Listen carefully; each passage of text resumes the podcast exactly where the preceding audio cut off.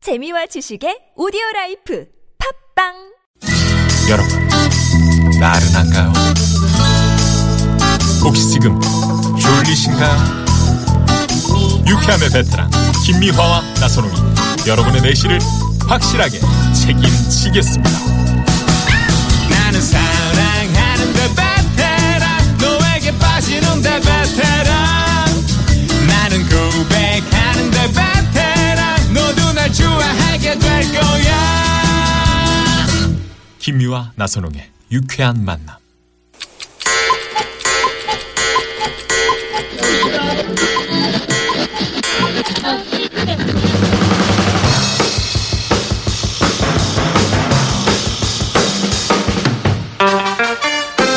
비밀 여행단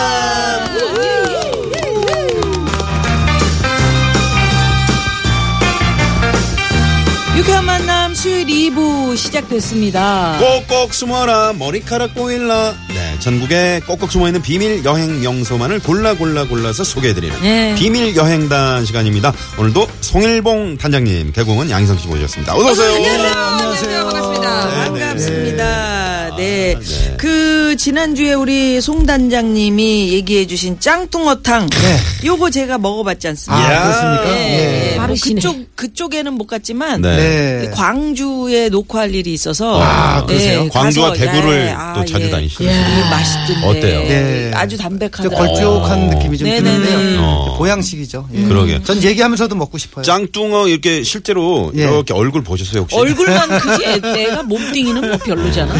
다리가 있어가지고 네. 예, 맞아요, 맞아요. 얘가 그죠? 그, 예, 얼굴 부분만 진화가 됐고 나머지 짱뚱어 퇴화가 됐어요. 얼굴을 보는데 훨씬 많이 본 사람 본 사람 누구 누구 누가 어? 누굴래?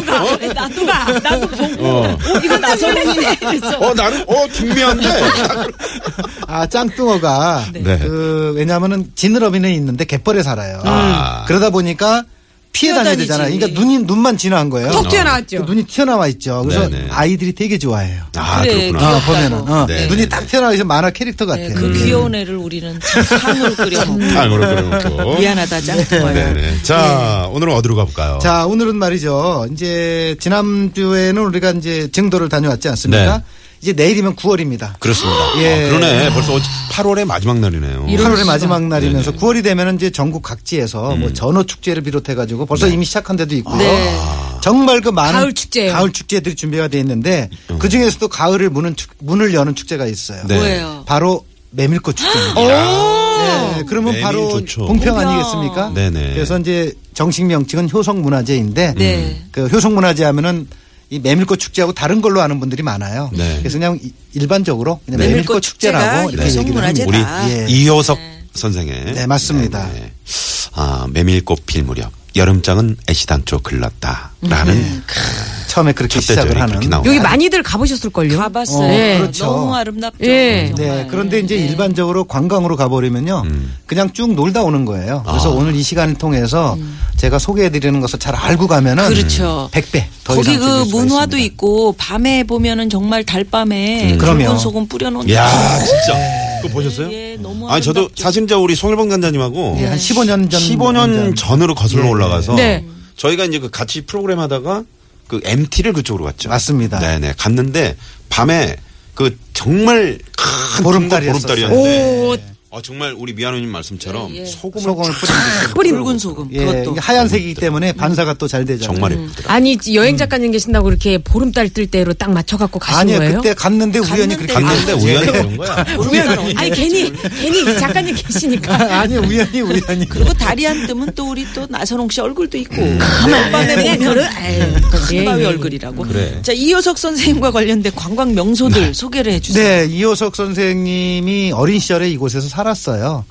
그렇겠죠. 시절에. 어린 시절에 예, 그래서 이제 사셨겠죠. 생가도 있고. 예, 음. 생가 생가라는 표현보다 이제 어린 시절 살았던 집으로 이제 보통 얘기를 하는데 에, 학교를 다니는데 그 집에서 옛날에 다 걸어 다녔잖아요. 그쵸. 예. 근데 어린 시절에 이제 작가로서의 어떤 재능이 있다 보니까 음. 중간 중간에 가다 보면 할아버지들이 어린애가 학교를 갔다 오면은 야, 잠깐 앉아서 수박도 먹고 가라 참외도 먹고 가라면 이런 얘기를 전해주는 거예요. 음. 예전에 이 마을에도 이쁜 누가 있었는데 어쩌고 저쩌고 뭐 이렇게 장돌뱅이 어, 하나 아. 동네 얘기. 어, 예. 얘기를 했는데 어린 시절부터 계속 듣다 보니까 네.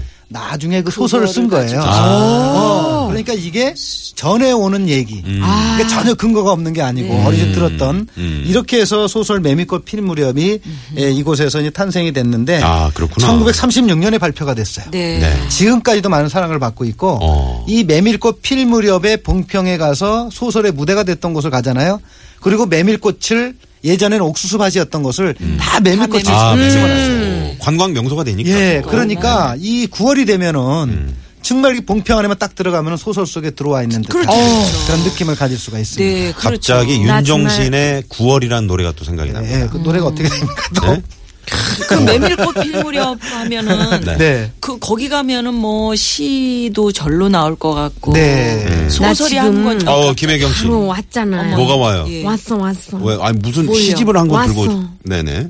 봉평의 달 어, 문효치 달빛 위에 올라서서 바람 한 조각 둥글게 오려 꼿꼿한 대나무 막대로 콜렁쇠 굴려 그 말띠 말건 눈 속에 펑덕 어이구. 빠져드네 나귀 등에 실려 메밀꽃 사로운 색깔은 멀리 가고 물오른 달만 바지 속으로 스며드네 야, 야, 정말. 네. 우리 저 끝낸다. 김혜경 선생이 문효치 선생의 봉평의 달을 참 너무 멋지게 네. 보여주시는데 마치 자기가 쓴 것처럼 들어요. 아니, 뭐, 자기 지- 직접 쓴 거예요? 내가 뭐. 예. 썼다 그러면 안 돼. 지금 이 분위기에서. 아니 근데 아니, 문효치 선생이라고 나와 있잖아요. 네. 그러니까요 있죠. 송일봉 단장님 네. 이 물오른 달만 바지 속으로 스며드네 이게 뭐 어떤 뭐 시적인 표현인데요. 그 표현이. 메밀꽃 서러운 색깔은 멀리 가고 멀리 물오른 달만 바지 바지에 속으로 스- 스며드네. 이렇게 예. 스쳐 지나가는 건가? 그냥 음. 근데 네. 예. 저는 가장 좋은 구절이 바람 한 조각 둥글게 오려. 음. 아, 어쩜 이렇게 시적인 표현을. 네. 바람은 어떻게 이렇게 둥글게 음. 오린다는 생각을 했을까요? 네네네. 음. 그러니까 시죠. 시적인 문구들. 나귀 등에 실려. 네네. 여기서 음. 나귀가, 나귀는 예, 이제 거기 아, 나귀 나귀는 아버지는 나기 타고 장에 가시고 띠다띠다. 이렇게 좋은 시를 이렇게 망가 할머니는 뭐 아, 건너마. 이렇게 좋은 시를 이렇게 망가뜨릴 수가 있구나. 네. 아, 알겠습니다. 죄송합니다. 자, 그러면 여기서 노래 한 곡 듣고 가야 되겠네요. 도저히 안 되겠습니다. 무슨 무슨 노래 들을까요? 음? 아, 이 노래를 고르면서 음. 아, 뭔가 좀 시적인 그런 분위기를 한번 느껴보고자. 임현정, 안재욱 씨의 사랑의 향기는 설레임을 타고 온다. 아 시네. 아, 좋다. 네. 듣고 옵니다.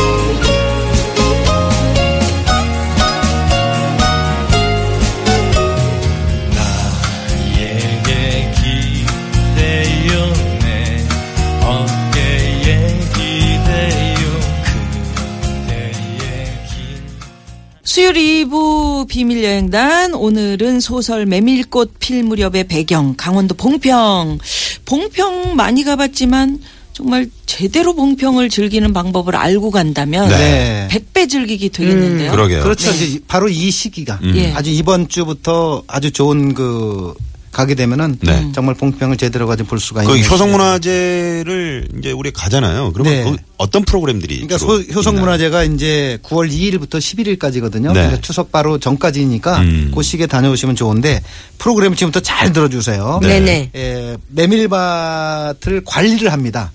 아무나 와가지고 막 사진을 찍으면 안 되니까 메밀밭에 데크길을 만들어서 그 음. 아. 데크길만 다닐 수도 있는데 여기 포토존이라고 해놨어요. 네네네.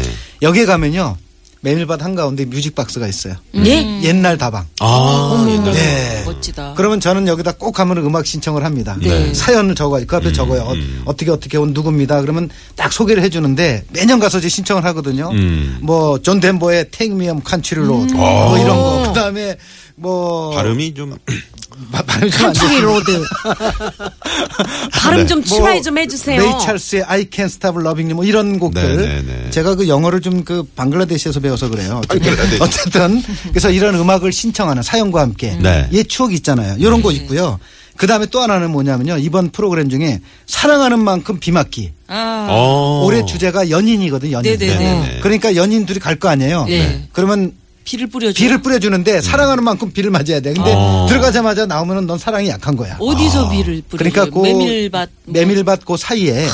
흥정천이라고 물이 흘러내리는 다리 밑에다 분수대를 설치해가지고 어. 들어가 사랑하는 만큼 비를 맞는 어, 거예요. 재밌겠다. 예, 그러니까 이제 들어갔다 금방 나오면은 이제 음. 그날 뭐 그 이후의 사정은 잘 모르, 저는 모릅니다. 그 부부간에 하면 나는 안 맞을 거야. 왜요? 어, 우산 쓰고 들어갈 것 같아. 어, 난 안 들어가 아예. 아예. 네, 안 들어갈 그래서 거야. 이런 거 왜 있고 그래? 그 다음에 추억의 보물찾기가 있어요. 어, 재밌겠네요. 우리 소풍 가면 보물찾기 있잖아요. 네. 어, 재밌겠다. 그래서 이제 삼 3일, 4일, 음. 10, 11일 이게 주말이에요. 네. 음. 주말 오전 10시부터 오후 6시까지 이호성 문학관이 곳에 있거든요. 네네. 주변에도 한 100여 개의 보물을 시- 숨겨놓는 보물을. 거예요. 아, 숨겨놓고. 그래서 그걸 찾아가지고 가면은 이제 기념품들을 주는 이호석 선생님의 소설도 주고 오, 네네. 예. 그래서 이런 거 있고 또 하나는 뭐냐면은 1968년 음. 제작된 영화가 있습니다. 네. 예. 메밀꽃 필 무렵을 매일 저녁 7시에 상영을 하는데 허생원 역할 주인공이 허생원이거든요. 음. 네. 음. 박노식 씨. 아, 박노식 씨. 그다음에 네. 조선달은 허장강 씨. 아, 허장강 씨. 허진호 씨 아버지죠. 네네네네. 그다음에 동인은 이순재 씨. 아, 그다음에 마지막 성서방래 처녀는 김지미 씨. 그 당대 대표하는 음. 야, 그 옛날 대스타. 배우들을 예. 볼 수가 있다는 양희성 거잖아요. 씨 다 아시겠어요? 다, 다 아는 분이에요. 다 아시는 어, 거죠. 그럼요. 연식이 그럼요. 됐네. 양희성 씨도. 몰라요, 잘. 예, 모르시는 분이에요. 돌아오지 않는 해병을 알고 있는가? 뭐 이런 누구예요? 톤이- 돌아오지 그- 않는 그런 해병 아, 옛날에 누구- 누구예요, 방금? 누구? 방, 박노식 씨. 옛날에 돌아오 돌아 돌아오지 않는 해병이라는 영화가 있었잖아요. 그러게요. 네. 이런 나쁜 놈 아버지의 원수를 내가 갖겠어. 네, 아이, 몰라요. 뭐야? 아, 뭐야, 다. 아, 난리 났어. 아, 재밌겠네요. 예, 그래서 정말. 이런 것들이 음. 좀 약간 요즘 복고풍 좋아하잖아요. 그래서 이- 그냥 메밀꽃만 보는 것보다는 이런 것을 참여를 해보면은 그렇죠. 정말 더 재미있게. 음. 아, 근데 오, 아니, 어, 올해 선생님 잘 또 짜여 있네 배가 프로그램이. 네. 고프지. 네네네네. 아유, 그래갖고 내가 지금 기다리고 있잖아요. 어, 이혜정 선생님 네네. 퐁평하면 메밀이죠, 메밀. 그럼. 어. 메밀로 만든 막국수랑 전병이 제일 유명한데요. 여기서 제가 메밀국수를 맛있게 먹는 비법 살짝 알려드릴게요. 우선 비빔국수가 나오면 메밀 삶은 물을 반 컵 정도 붓고요. 양념이 잘 섞이도록 요리조리 잘 비빈 다음에 드셔보세요. 그리고 국수를 다 드시고 나서는 아시잖아요. 강원도 찰옥수수로 입가심을 딱 하면 뭐 그래요. 그때만큼 이 세상 그 누구도 부러울 게 없으니까 꼭꼭 요렇게 한번 드셔보세요. 네. 네. 야, 먹고 네네. 싶다. 아, 강원도 찰국수가 쫀득쫀득한 거. 아유, 그럼요, 음. 그럼요. 네네. 이 메밀국수에 메밀 삶은 물을 넣어서 먹어라. 이게 예. 새로운 방법인 것 같은데 어떻게 예. 이렇게 드십니까? 예, 그럼 메밀 삶은 물은 아무 맛이 없어요. 근데 냉면의 육수하고는 다른 거예요. 음. 맞아요. 그래서 그거를 한 반 컵 정도만 넣으면은요, 그 양념이 골골 음. 비빔 냉면. 됩니다. 비빔 잘 어울려. 비빔에, 어, 비빔에. 그 비빔 메밀의 가장 좋은 성분인 루틴 성분이 거- 삶은 거기에 물에 그 다, 예, 삶은 들어있어. 물에 제일 아, 많이 그래요? 예. 있거든요. 그래서, 그래서. 음. 이거를 제가 어떻게 알았냐면은 강원대학교 교수이면서 소설가인 전상국 교수님이 네. 같이 이 비빔국수를 먹게 됐는데 음. 이렇게 드셔보시라는 거예요.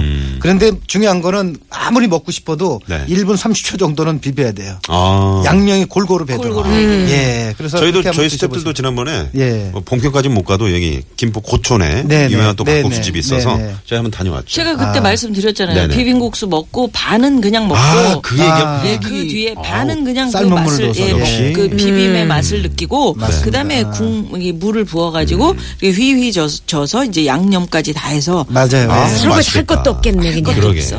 아. 예. 아이고 침이 싹 고여서 싹 이거 먹고. 아우. 네. 오늘 진행 이건 못 하겠습니다. 네. 아니, 다 끝났어, 이제. 아 그래요? 비밀 여행단 강원도 봉평 다녀왔습니다. 여러분 어, 봉평에 한번 이 시기에 그러게요. 좋다는 데는 아. 가보셔야 됩니다. 네네네. 네. 예, 다녀오시길 바라겠고요. 송일봉 작가님, 개그우먼 양희성 씨 고맙습니다. 안녕히 감사합니다. 계세요. 고맙습니다. 감사합니다. 네. 예, 오늘 메밀꽃 필 무렵의 고장 강원도 봉평 다녀왔고요. 네. 다음 주 비밀 여행단 또 기대됩니다. 기대됩니다. 예. 자, 이쯤에서 2부 순서 마무리할 텐데요. 어, 5시 뉴스 들으시고 잠시 후 3부 유쾌한 초대석. 유쾌한 초대서. 요새 뭐 어마어마한 분들이 그렇게 많이 나오시더라고요. 그러게요. 어? 네네네. 네. 멀리 자, 가지 마시고요. 5시 뉴스도 꼼꼼히 챙겨 들으시고요. 예, 자, 노래 한 곡 들으면서 네. 기다릴까요? 아, 라이오널 리치. 야, 오랜만이네. 네네. Say you, say me. 들으시고요. 멀리 가지 마십시오. 채널 고정!